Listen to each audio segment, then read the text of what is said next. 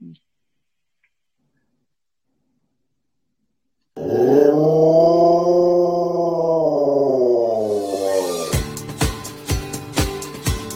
world of dog sports has lots of options to keep your dog's four paws busy. Let's dive deeper in Four Paws Sports.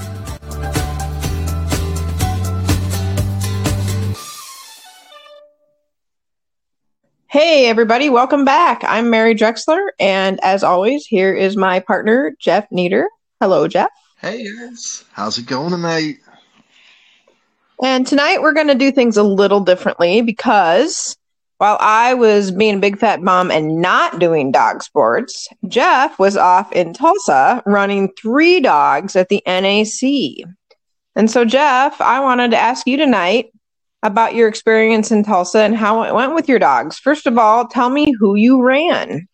Well, I uh, brought three with me, as you said. I had Pix, uh, Papillon, and I had my two border collies. I have Nitro, who was my 10 and a half year old season, good old running pair of shoes to throw on and go and can trust to do anything. Then I had Nitro's son, uh, Kyber, who is really only actually, I realized after this weekend that he's only been competing for about a year at this point. So uh, it was definitely a wild ride this year for uh, one season dog and two completely green dogs going to a high pressure event like that because we've been to the open, but I don't consider that to be nearly as pressured because it's just not cumulative like um, nationals at AKC is because the Open has multiple finals and Nationals has one final, and that final happens to be live streamed on AKC TV and it will be broadcast on ESPN. So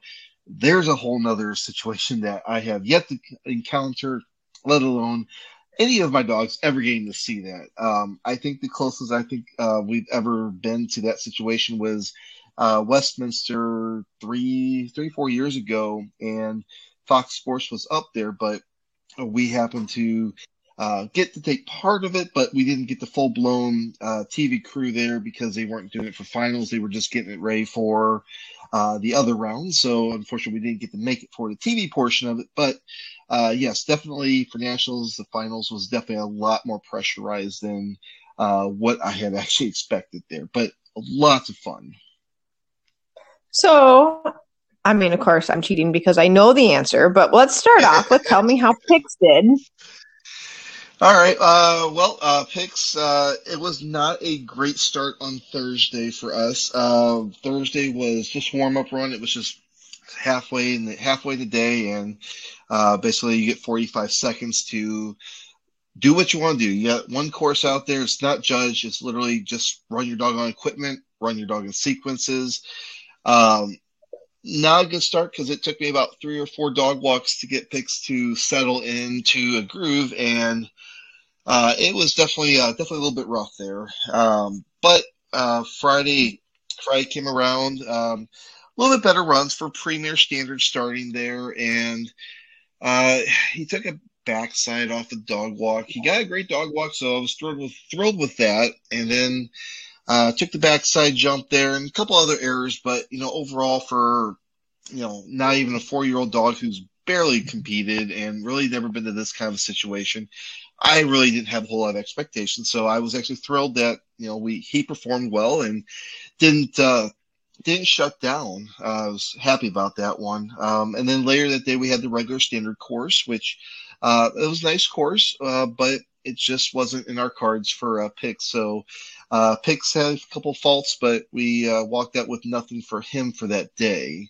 Uh, Saturday, however, um, it was a it was kind of a cluster for us because uh, three dogs on Saturday were uh, kind of conflicted all over the place there. Uh, AKC had my uh, walkthroughs uh, at starting at 7 a.m. for Kyber in ring three, uh, 7:08 for Nitro in ring four, which three and four are in completely different buildings. Ring three is on one side of the building and then ring four was on the other side of the building, and then you had to go to the next building over. And then following that one, really fun was uh, 7:16 a.m. where uh, Pix's uh, walkthrough was going to take place as well. And that was even another building after that one. So here I am hauling because uh, there was no breaks between uh, walkthroughs. So you had to plan as to do you sacrifice a little bit of time from one walkthrough to get to gain more time for another walkthrough, or just to be able to even make your walkthrough in time? Do you leave a couple minutes early to get there in time? So um, it was definitely a mind boggling because not only was I doing three separate dogs um, on Saturday morning, back to back to back, uh, I also had to do jumpers for two dogs and hybrid for another one. So not only was I doing three dogs, I was doing two courses. So definitely, uh, definitely a bit of a, a mind boggler there, trying to keep everything straight, which dog I had, which strengths I had to work with there. And yeah, it was definitely, definitely a rough start of the morning there. Um, so Pix, uh, you know, he did actually phenomenal in his jumpers run uh, we finished up, and you know I didn't get to see the timer because the time had already they had already started the next dog practice by the time I walked out there and got a chance to even glimpse at the fact that hey I made a clean run and the fact that you know it was probably fairly quickly but fairly quick time, but I had no idea what it was. So by the time I walked back to my uh, my stall and actually looked at his time. Um, he was sitting in second place and he never deviated out of that placement. And I was like, holy crap, you know, my little Papillon, little eight inch dog who's never been to this uh, scenario, uh, he just walked out second place. So I'm like, all right, you know what? If you don't do anything else, we can walk out second place. I'm I'm happy there. Uh, sadly, though, that actually allowed him a chance to make it to challengers for Sunday morning. Uh, but we needed a clean run out of hybrid that afternoon, and uh, at that point, I had already had two dogs that had actually managed to make finals. So my tension of actually handling and being a little bit better kind of subsided just because I was just breathing a sigh of relief that I had made that far. Uh, so Pix unfortunately kind of got the uh, kind of got the shaft on that one, sadly. Um, I thought I was farther ahead than on the course than what I was, and this is why I preach to everybody: get video because you will think you're something, and that video will prove that you are a thousand percent wrong. Uh, it turns mm-hmm. out that uh, we were probably maybe I was maybe about a stride ahead of him. And uh, just like he did in my uh, premier course, he did take an off course right off of the A frame, and uh, from there, it was kind of uh, it was kind of game over at that point. But you know, I was super proud of that dog. Uh, so good, uh, good exposure for Pix for sure. Awesome, awesome. Well, that's great, and yeah, I mean, yeah, it'd be nice if hybrid had gotten a little better, but at least he was honest and doing his job. And you know, like you say, sometimes when you think where you are, and then you watch the video later, and you go, "Oh, whoops." know? Yes, indeed, indeed. Yes, the video, the video never lies, and don't no. just get your friends' videos. Spend the money, get the professional videos because the professional ones are going to give you the all the angles, the above angle to tell you truly what did it see. Because you know your friends are great for recording for you know memories, but if you want to do back, go back and do analytics of your runs. I, I prefer the professional ones. Yeah. Well, and shout out to Four Legged Flicks because they do a great job and you want to support them anyway because that way they keep coming to these events and they're great yes. to work with. So Yes, Chris is so great then, with Four Legged Flicks. Oh yeah, he's, he's the best. He really is. So let's go on to the the Border Collie boys. Um you already kind of gave a little teaser to that one, but what uh, happened with them? Well, let's let's start back on uh, Thursday. Uh, Kyber's dog walk. Uh, oh God, that thing fell apart on me. I could not believe how bad things fell apart. And this was actually going back two weeks prior to nationals, where nothing was working for his dog walk. And of course, here I am. I only have about six days between the time I leave and by the time I got home from that last trial to actually uh, train. So here I am, you know, panic training, hoping for the best at this rate, which it did uh, did not go as expected there. So it was kind of up to the agility guys at that point. But uh, so Thursday on his warm up run, um, I literally did nothing but jump, dog walk, dog walk, jump, just to try to get it to uh, pan out. I think I literally counted myself doing 10 reps on that dog walk within 45 seconds. So it was definitely. Uh, nonstop. And I finally, at the very end, when he finally gave me a good hit, I go, all right, we're done. Moving on. I don't, I don't even want to think about anything else at this point. So, yeah, so uh, that was uh, Thursday for uh, Kyber. Uh, Friday, um, I really kind of got into a funk because uh, the premier course we should have had, and sadly, he dropped the bar, and it was probably my fault. I I don't know. He might have slipped in the dirt. It, there's so many factors at nationals. It's especially when you're talking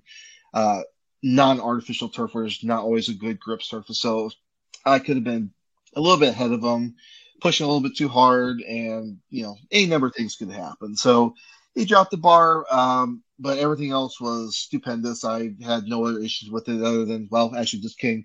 We did have an off-course tunnel after that teeter, but at that point I was just pushing just to see what else could break and you know figure out what do I need to fix for the upcoming run. So uh, Premier wasn't terrible, just didn't have great results on paper. Um, standard run, it definitely uh, it took me a minute to get out of my funk, but uh, standard was phenomenal. He took fourth place. He does running dog walk, actually two feet rear down the yellow, not even a second of question. He handled like he'd been handling forever, and yeah, that was just a dream run right there. I could not believe like going, wait, whose dog is this? This is not the dog I thought I was going to get at this point.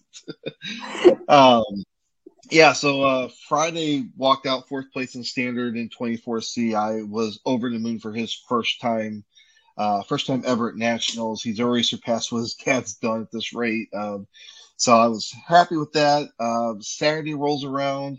Uh, first run uh, after I do all the walkthroughs, I conflict all my dogs. I finally get my walkthroughs done. I finally get back up to the top.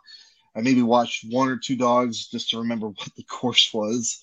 Um, go back up, grab Kyber after watching his brother run, and then go get checked in, go run. Uh, Kyber and I laid down a phenomenal clean run for jumpers. It was it was spot on.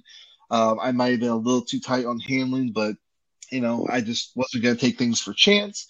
Um, so clean run there. Um, I think he ended up taking sixth or seventh place. I think out of the twenty that were there. So uh, so that was uh, definitely a perfect run. And then uh, Saturday well, Saturday afternoon about two o'clock, uh, finally got that uh, that hybrid run for him, and he again laid down another phenomenal run. And that one, while we ended up at six, uh, he was one of only three of the 19 dogs in 24C that laid down three perfect runs. So that landed him in finals. And uh, yeah, needless to say, I was ecstatic for uh, for that one. Um, that only because of the fact that his dad, not only a few hours earlier, had already put the uh, put the kibosh on his weekend and wound up in finals also. So there was definitely no pressure with uh, with me and Kyber to go ahead and finish up and uh, meet him in finals as well. So definitely uh, definitely some uh, fun times there on Saturday uh, once we got done for the weekend. I think I breathed the biggest sigh of relief once I got Kyber in the finals. I was like, oh, thank God. I have two dogs in finals, which you know, there's not a whole lot of handlers that one handle multiple dogs, but two that actually have more than one dog actually go to finals. So I was like, you know what, that alone to me is a big accomplishment there. Um, oh, but you know, not to uh, not to despair Nitro um, and kind of throw him off to the side, but uh, Thursday, phenomenal starting off for warm ups runs. He was the best one of all three of them. Uh, Friday morning. Uh, he was so close, um, but we got a little miscommunication there in Premier, and he uh, we had off course. Um, otherwise, perfect run there.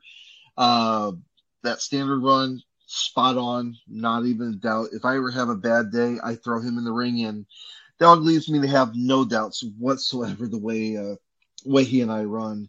Um, of course, I do have to thank uh, Dr. Mara for uh, putting those boys back into shape before every run, uh, at the end of every day. Did a lot of chiropractic work, a lot of laser therapy for me. So they she kept them in great shape for me. So that made Nitro run just phenomenally. Like he wasn't even 10 and a half. So it was great to see him run.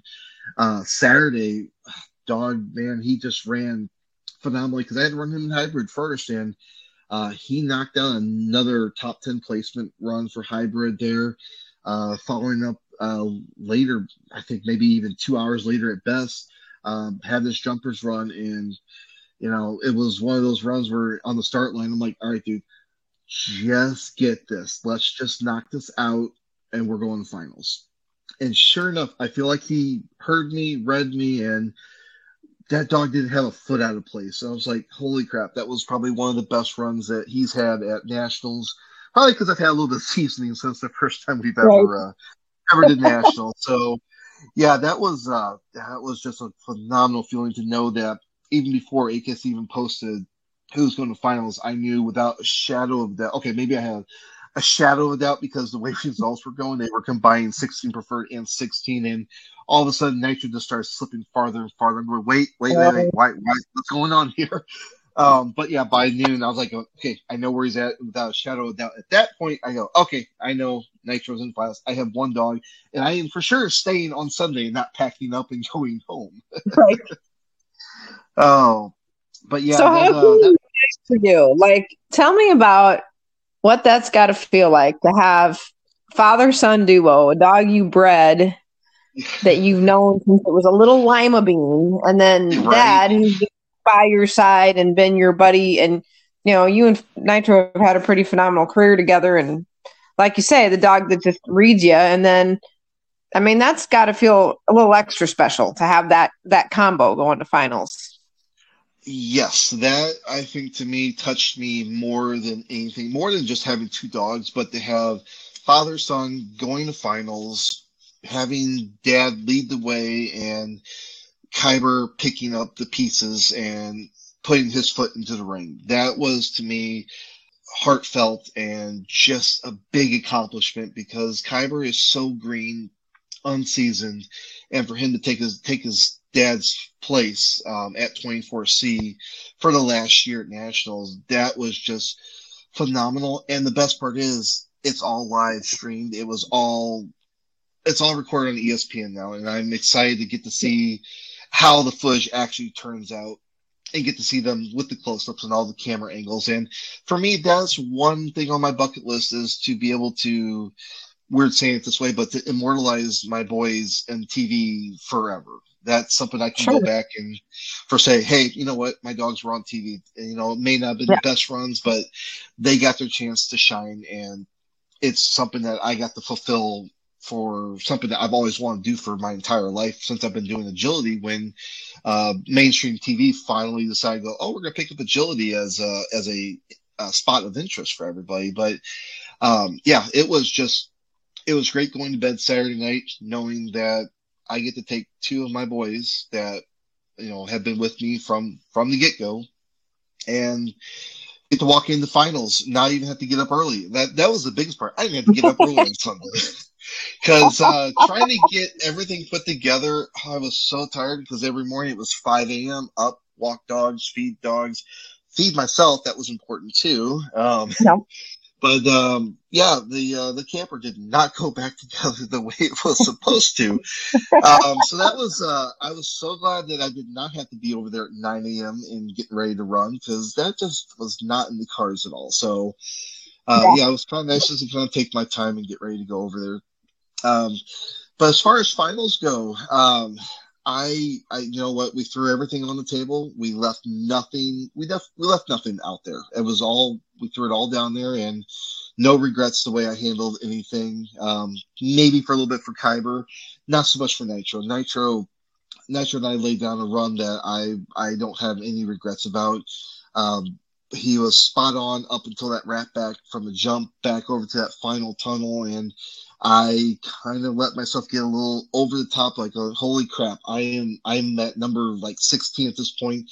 It's a simple rack back a tunnel jump an a frame and a tire and then you know we're clean and we're out of here. And unfortunately i kind of forgot nitro does not collect as much as he used to as an older dog now. So i kind of put a little too much pressure on his lines and he unfortunately dropped that bar. But you know what he still ran perfectly at that point i didn't care i did i improved myself over the first time he made finals um, no off courses. So I was like, you know what? I'll take it. It was good, clean run at that point. I will. I'll walk home with that with my head held high because he still walked out sixth place at that point, and I just could not be more proud of that dog. He just he blew me away for being 10 and a half and hanging there with, you know, I think he might have been one of the oldest dogs in 16 preferred at that point. I don't know the stats for sure, but kind of felt like it. So, yeah, it was yeah. good times.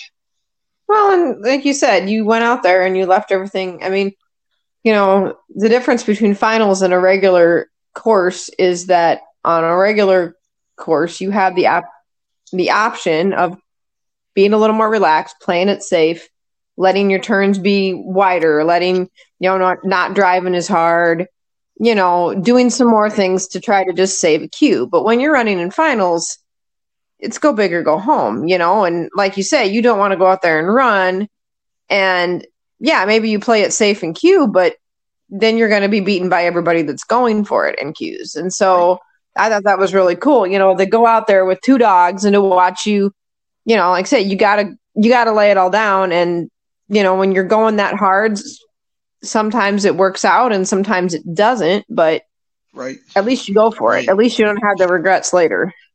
Right, exactly. Well, and you know, speaking of no regrets, you know, with Kyber, you know, I was kind of going, all right, I'm seated second, so I've got four dogs in front of me here. I get a chance to watch all everybody else, and I'm going, mm-hmm. all right.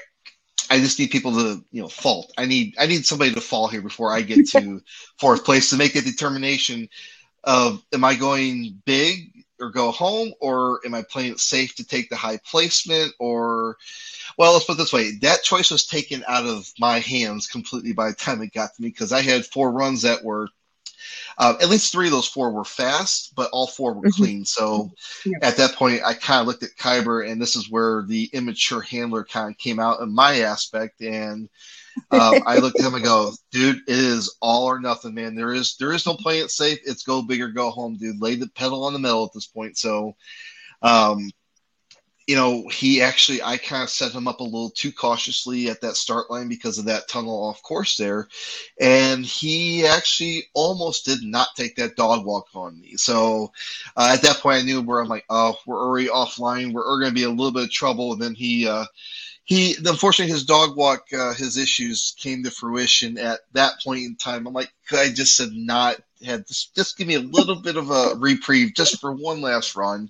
Right. Uh, I probably pushed him a little too hard instead of letting him just take it and just go with it. And then I uh, that the weave pole entrance there, I should have really been more aggressive with him instead of kind of kind of just chickening it out instead of actually just going for it. I chickened out and I should have been on that landing side of that jump before that uh, holes because I had so much time now that I look at the video. But when you're there in real life at that very second, you don't think you have that much time. And yeah, at that point, it was just, yep. And, you know, we had the refusal at the weave poles, couple refusals. And then um, other than that, spot on run. Um, just those couple errors. And yeah, it was a good finals run to uh, end. Uh, in the first year of his uh, full career there. So yeah, I like I said, no regrets. I ran him as hard as I could, and I learned a lot about our team at that point as to are we ready to push that hard, or do we still have some lessons to learn? And the answer is we still have lessons to learn. So always learning, never, uh, never, never know it all. Exactly. Well, it gives you homework, and we always should come away whether it's a weekend trial or a big national event, we should always come away with some sort of homework. So, you know, right, but right.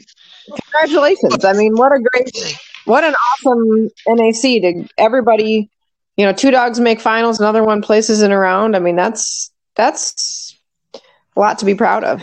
So, oh, and you survived sure. all those rings and all weekend long and made it so didn't, nobody had to give you oxygen at the end. So. Yes, yes, indeed, yes. Oh man. Nope, no regrets. Love it. It was fun. Definitely enjoyed the weekend. Definitely glad That's to be awesome. home though. Oh, I'm sure. Yeah, yeah. Well, and congratulations to everybody that. I mean, it was really exciting to watch finals. I was at home on my laptop at that point with dogs going, "Oh my gosh, agility's happening!" and getting all excited and really confused while they were excited about it in the living room. And it was exciting to watch. It's cool to watch all these good handlers, good dogs going for it. So kudos to everybody who was out there running at the end. And And even if you just went and gave it a go, I mean, it it's a little intimidating to go to a big competition like that and go and give it your all and do it and it's awesome. And i highly recommend anybody that qualifies go at least once because it's a cool event. Yeah no absolutely.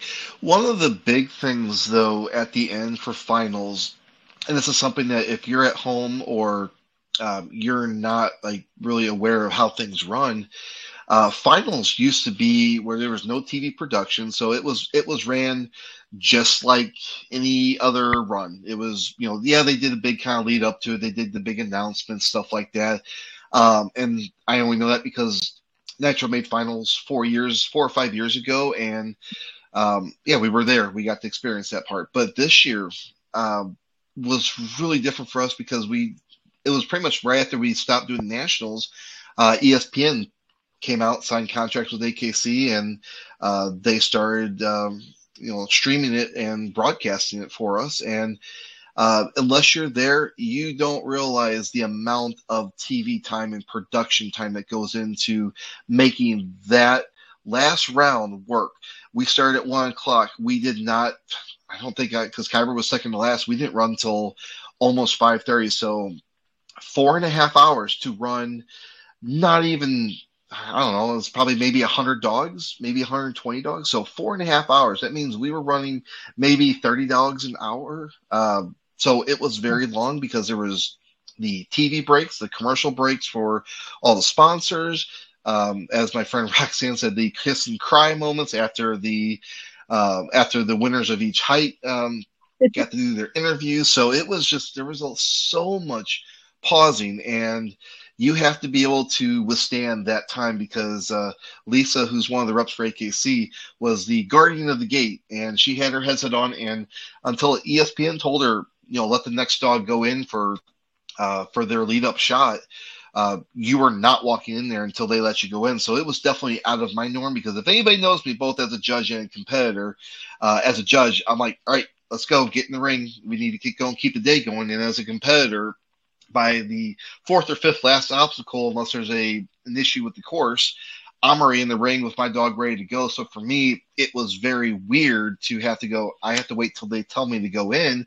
But the nice part is they do say, take your time, warm up, get yourself ready to go like it's any other normal run. It's just you're going to be mm-hmm. delayed by getting in the ring. So it was just a weird experience for me, but you know, it was fine. It worked out great, but just extremely slow though. Yeah, well, I noticed that just watching at home is like, why in the world is it taking so long? You know, they ran all the preferred dogs, and then there was this huge break, and I was going, well, what in the world? And then I think I texted you and said, what is going on? And you're like, oh, they're waiting for TV. I was like, oh, yeah, that's right. well, because they did all the preferreds, and then they stopped everything and then they walked all the uh, regular dogs. So there were two walkthroughs, um, and then you had the two different types of runs there. So at least for Nitro, I actually got his own walkthrough. For Kyber, I got his own walkthrough. So uh, it was definitely a welcome approach to it because I just can't imagine actually trying to do finals with two dogs and only getting the one walk. So it was definitely sure. a, it was a nice change. That is nice. That is nice. Well, shifting gears a little bit, um, because one thing that you can't help but notice as a competitor or a spectator at things like the NAC or the Invitational is there's a certain piece of equipment that you normally see in a standard course that isn't there. Hmm. hmm. Geoff, what, what piece is. of equipment might that be? Uh, it has four legs and it's not a dog. it does not bark. yes, uh, that would be the table, um, something that has been up for discussion amongst competitors for years at this point. I mean, it's been at least for five, six years that I'm aware of, and um, anybody who follows me on Facebook knows that uh, not that long ago I started the not the debate, but the just kind of seeking information as to how many competitors actually agree that it's time for this archaic piece of equipment to go the way of the chute. Um, and for me, I am absolutely on board. It's time for it to go. It has served its purpose from back in the you know 90s when we started agility, in the 2000s when dogs weren't quite that fast. But we're no longer looking for obedience to be part of agility because agility is all about speed and control. And there are already several other control points in an agility course. You know, you have the start line. That's the biggest first control point right there is can you have a start line and can you do a lead out? If you do, congratulations. You have you have your start line. You have control of your dog. I don't know mm-hmm. why we need to display that on a piece of equipment by having them jump up and you know, just stay on there. Um, you have the contacts. You have three other points in the course that you can stop your dog two on, two off. You can hold that. There is no rule that says that you only have two seconds to have them on there. You can keep on there as long as you want. So you have three control points there. So I'm not sure what purpose the the table even presents anymore um, to agility. So I mean, well, I, I we... like I, you know, I'm older than you by quite a bit, and I was Not back in the. you don't need to score brownie points. It's okay. but you know, I when I started doing agility, it was an extremely different animal. I mean, and I did both AKC and UKC agility back then, and we had things like you know the sway bridge and the the ever popular sit jump sit. And you know when you were jogging around the ring with your dog essentially in sort of a loose version of heel position and you were super advanced if you could run around the ring with your dog either on your left or your right side. In fact my mom reminded me today as we were kind of reminiscing the olden days of agility that there was one time I was showing my border collie, who was the first dog I titled in agility, and I did a front cross. And the whole place went, ooh. I mean, in that context, or like if you ever go and you look up old videos of like AWC back from the 90s or something like that, I mean, agility was a even at the highest levels of the sport was an extremely different animal. And i'm also going to preface this by saying i have literally never had a dog with a table problem. I have never had a dog i have been lucky i've never had a dog get hurt on the table. I've seen dogs get hurt on the table. I've never had one of them. I've never had a table problem. I'm not saying i've never had a table fault i have but i've never had an issue like my dog is scared to get on my the table or my dog refuses you know back when you had to be either in a sit or a down when that you know, when the judge would tell you at the walkthrough what what it was on the table. I've never had a dog, like I've never had a problem, you know. And I look at it and I go, this is this is a holdover. This is, this is a dinosaur from when agility was a completely different animal than it is now. And I, I say I don't have a problem with it, but I'm still like, well, gosh, it doesn't need to be here anymore. And like you say, if you need to rest, and I get it, like I'm not so young as I used to be, and sometimes you feel a little puffy trying to get around the course. but you know, like you say, you can train to stop contact. You can even stop your dog as long as you're not too close to the next obstacle and lead out again or reset yourself again without penalty. So you know, maybe it's time to look at that and go, gosh. And the biggest thing is, I guess, as I've seen several dogs either misjudge the table or not collect well enough for the table and smack into it or slip getting up on the table. I've seen that several times too. And gosh, I just hate to see a dog getting hurt to do an obstacle I mean, I hate to see a dog getting hurt to do any obstacle, but when you have something like that that really doesn't seem to fit with the general theme of what agility is anymore, you really hate to see them get hurt in something like that. Well, absolutely. Um, and not only just you know slamming into the front side of it, but you know sometimes it's an unforeseen approach to the table because of something goes wonky, but they could also approach it from a corner and hit themselves square in the head on the corner there. Mm-hmm, um, mm-hmm. Not only that, but if we look at some of the big dogs, you know, let's take a Great Dane, for instance, you know, one of the biggest dogs out there doing agility. There's not a lot of them, but for instance, you know, because there's so many types of tables, there's so many different frames. Um, you know, the ones that actually have four legs, those are almost impossible to actually bag. You can't actually, you know, bag the frame to actually keep them safe because they're just legs. Um, mm-hmm. And then let's look at the PVC frames. Those are able to easily roll if you don't have enough weight. But then again, what's a Great Dane weight? You know, it's definitely in the triple digits most of the time. So unless you're putting four sandbags on the side that's going to be opposite of which way they may be pushing the table to roll. Well, and I agree. I mean, to me, it's a little bit along the lines of if I'm running agility outside and I'm on one side of the course and on the opposite side of the course, the wind blows a bar down. Well, that, right. that's not only at least if the wind blows the bar down, that's not putting my dog's safety in jeopardy. Whereas if my dog is on the table and it the table tips or moves or whatever, that can hurt my dog. And, you know, I just, you know, obviously when you're doing an athletic event, you're always going to have some injuries. Like, I don't care whether it's a dog sport or a human sport or a horse sport or whatever. You know, you're working hard, you're going fast, you're putting out extreme effort. Accidents happen, and you're never going to get rid of them all because they're accidents, but it seems like you can do the best you know how to keep things as fair and safe as possible. And I mean, how often do you?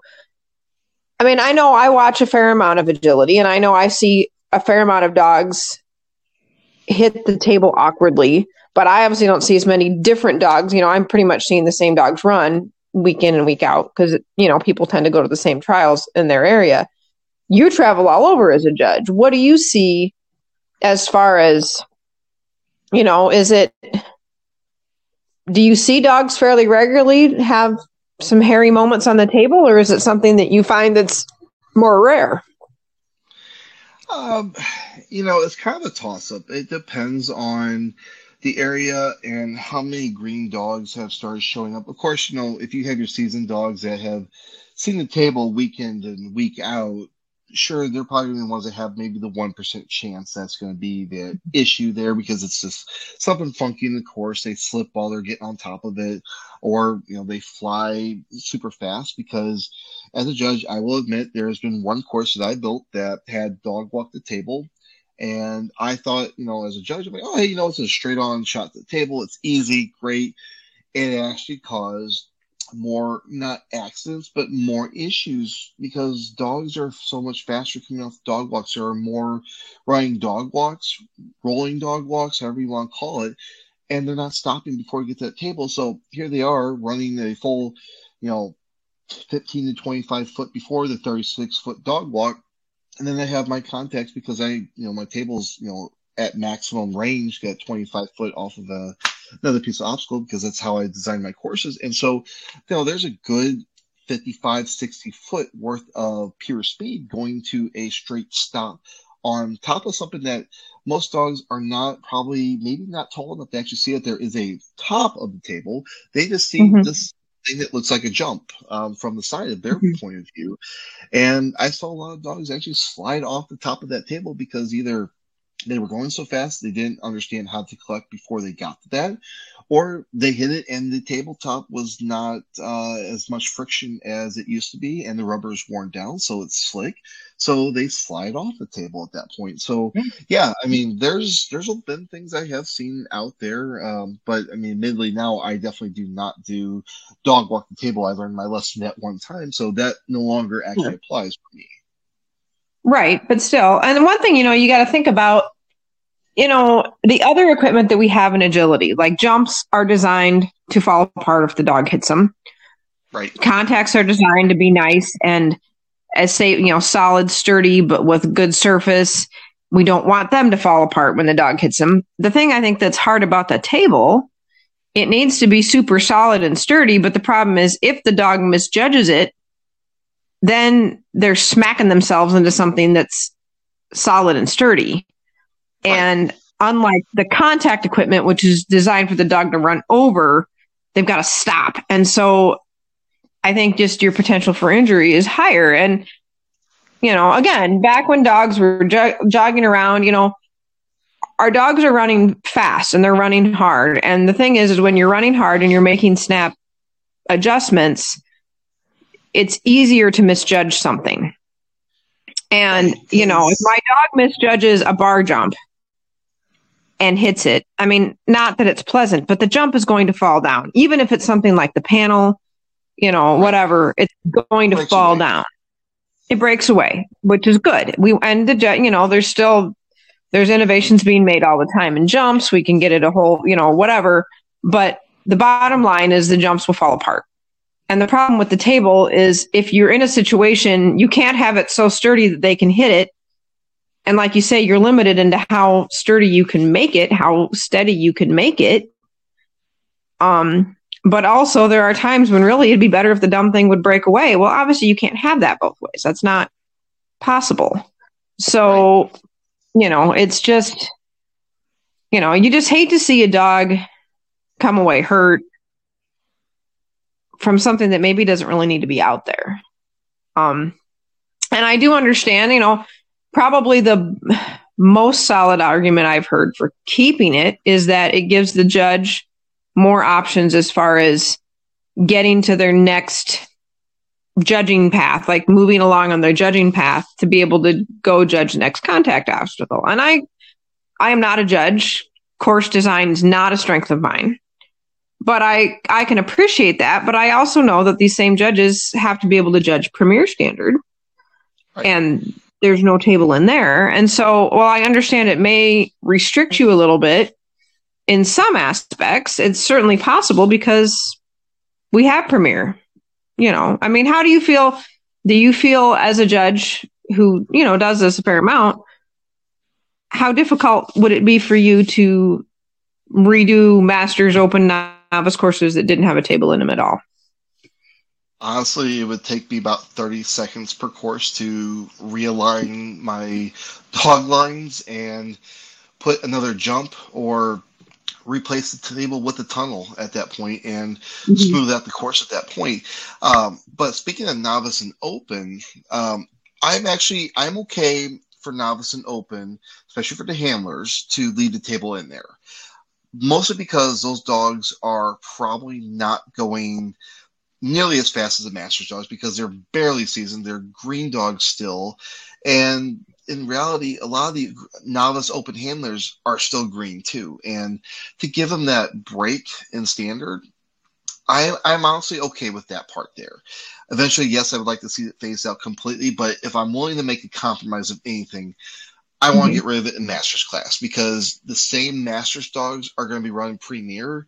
Why not just get rid of it at that point in time? I know that's going to have to mm-hmm. be recalculated for uh, standard course time. That's going to be have to recalculate for what's the requirement for yards per second as far as what as a qualifying score goes, stuff like that. But I mean, all honesty, I think this is going to bring it down to more what a jumpers with weave is going to be as far as what sure. standard course because there's no longer that five second pause there. But speaking of the five second pause, as a judge, I fully admit I am not going to be consistent from dog to dog, let alone day to day, because so many, it's a very emotional state there for me. Because if your dog is not high drive and not running hard, my table count is going to be very much a five and four and three and two and you know all the way down to the go at that point. I didn't want to keep doing that one. But you know, if your dog is high drive, I'm hustling, you're hustling to get to the table. Yeah, my mm-hmm. table counts five and four and three. It's not like I'm purposely doing it.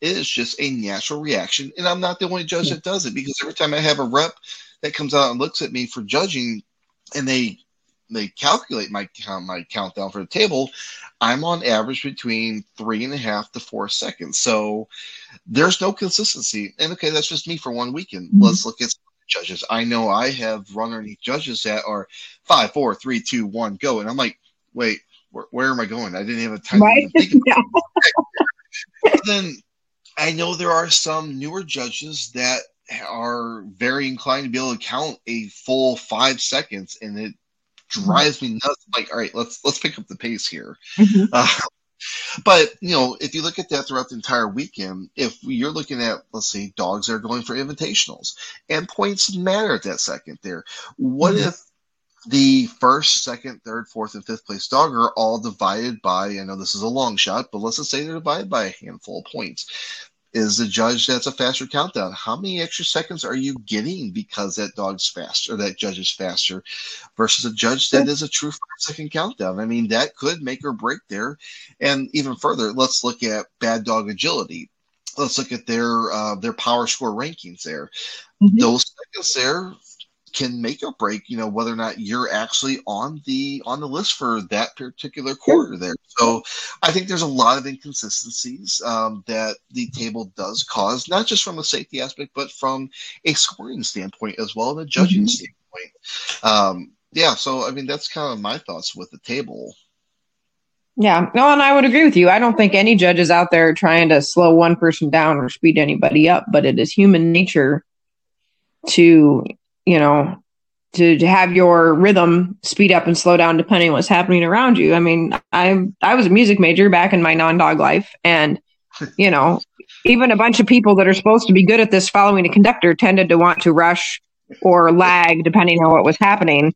And we were thinking about the music we were doing, not thinking about, oh, okay, did they hit that contact? Oh, was that a refusal? Oh, blah, blah, blah oh, I have to move over here because I have to be in position to call this. Oh, and now five and four and three and two and one and go. Like, you know, it's right. just that's you know that's that's just it's. I'm sure there are some that are more than cons- more consistent than others, and I know everybody's trying to be the same, but right. you're right, it's not going to be. And you know, well, I've seen breeds that it does come down to a couple of points here and there, whether you're going invitationals or whether you're staying home. Well, that right. could be a couple of table accounts pretty easy, you know. Well, exactly there. And I'll give you um, actually one example for me as a judge comes to mind is I was out in New Hampshire um, at American Canine Center. Um, I probably butchered that, but um, there is video of me where uh, Amber uh, McGeehan gets on the table with I forget which dog it was, and she was just I don't know why she was excited. She was just happy, and for whatever reason, I just start clapping in the ring like it was the end of the run. I'm like, "Yay, good job!" I'm like, oh, oh crap! Wait, hold on. It's five and four. So I mean, granted, if she's actually searching for points, I just shot her out three, four seconds there because I'm going, "Yay, good dog!" Like, oh, that's not. Fortunately, she's a good sport and she laughs and makes fun of me for it here and there, and we're we're good friends at yeah. uh, at competitions. But yeah, it's just you know, human nature can absolutely change the course of how things are done for counts and like stuff like that. Yeah, absolutely. Well, and just even, you know, whether you, especially now, I mean, one thing I, that maybe made it more consistent when you had a specific position you had to be in is I think it made it easier for judges to all start their table count at the same time. Now that the count's right. supposed to happen as soon as the dog gets on the table, again, you can have like a a bit of a second, you know, there may be a bit of a lag before you're like, oh yeah, the dog's on the table, you know, and that can, I mean, it's just because we're people and it's a long day out there watching the same course over and over again. And, oh, yeah. and anything you can do to even the playing field, you know, gone are the days where, it, where it's a surprise when somebody can actually do all the stuff, you know, yeah. You know, it, you know what I mean? Like it's just the quality overall of people doing stuff has just gotten better. Our dogs are better trained. Handling is getting better. You know, it's not for most people that are, do this a lot. Qualifying on a course is not that hard. So the nitpicky stuff comes down to what makes a difference between you know and your points and your placements and all that kind of stuff. So Oh, yeah. Right. And I don't even remember if you if you even remember this part, but there used to be a wireless box that the judge would carry around with them to actually start the electronic countdown. So it was mm-hmm. guaranteed five seconds, but that was so short lived. I mean, I was photographing at that point. I wasn't even judging, let alone I wasn't really even running at that point. And I, I, swear it lasted for a year. And I mean, a couple people told me tonight that, yeah, there are some clubs that still have it, but nobody uses it. So I have mm-hmm. yet to use it. But if you think about it, okay, great. Yeah, it's a guaranteed, it's always five seconds. It's electronic. There is no ifs, ands, or buts for faults for that one.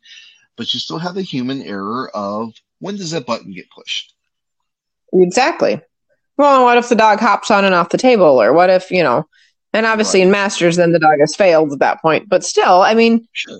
you know, like you say, there's just, I mean, it's sort of like when we used to, I mean, what's one of the reasons that we don't hand time agility anymore? I mean, I remember the days when you had two timers oh, sitting ringside and they both kept the time.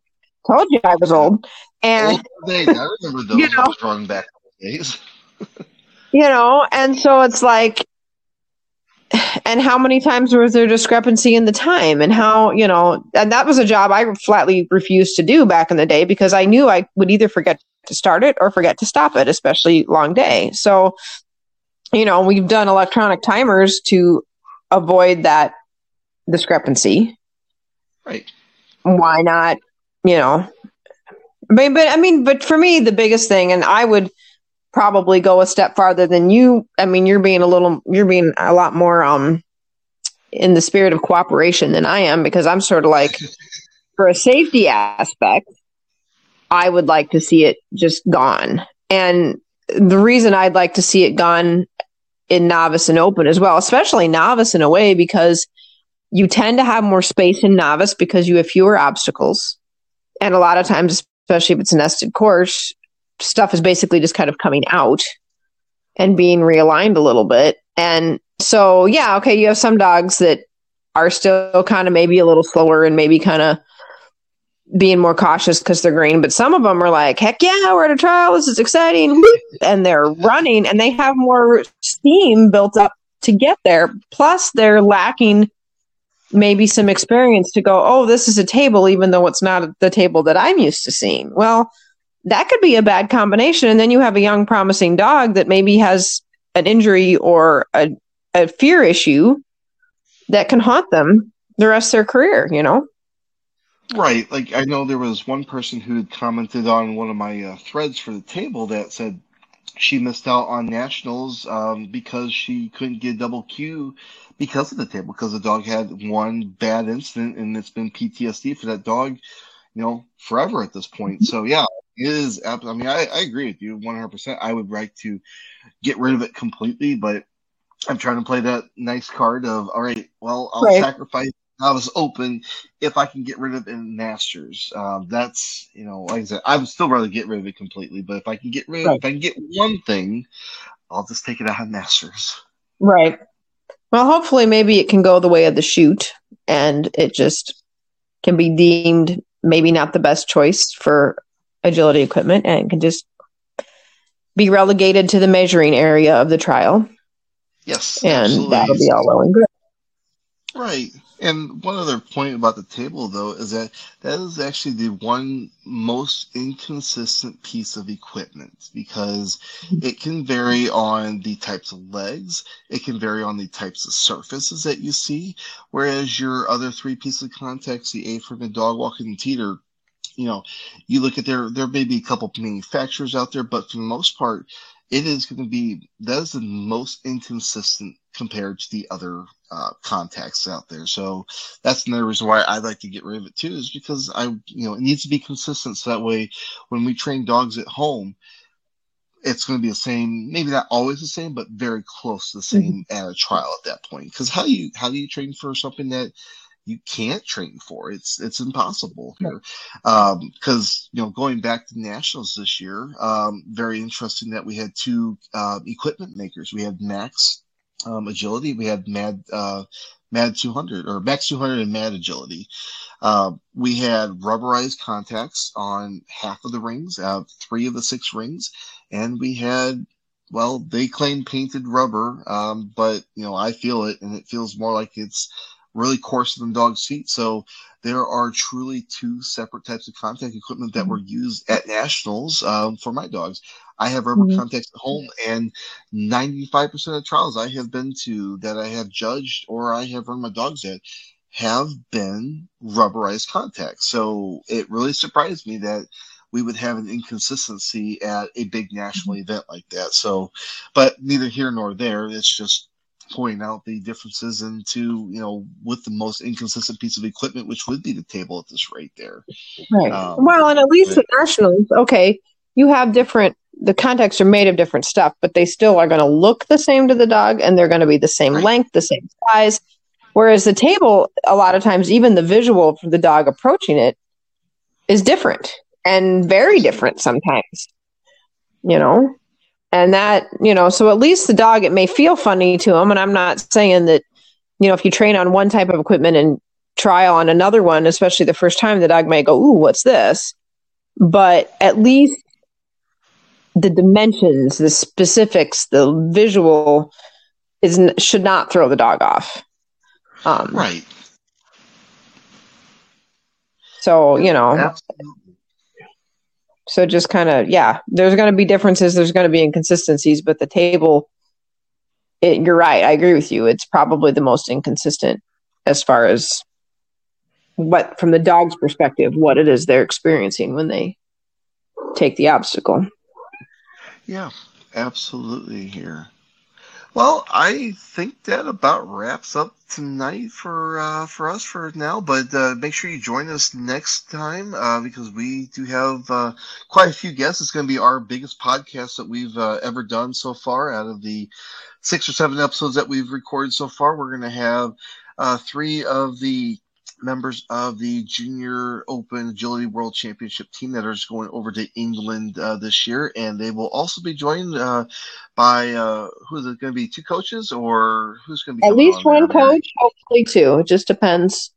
Definitely having head coach Susan Cochran on there, possibly assistant coach Deb Schulman. Hopefully, it will work in her schedule. So, yeah, it's going to be great. We're going to have juniors and coaches, and it's going to be it's going to be a great interview. I'm really looking forward to it. Yep, definitely here. Well, join us next time here, and we will see you uh, see you on the flip side. Have a great week and leave us your comments. We want to hear from you.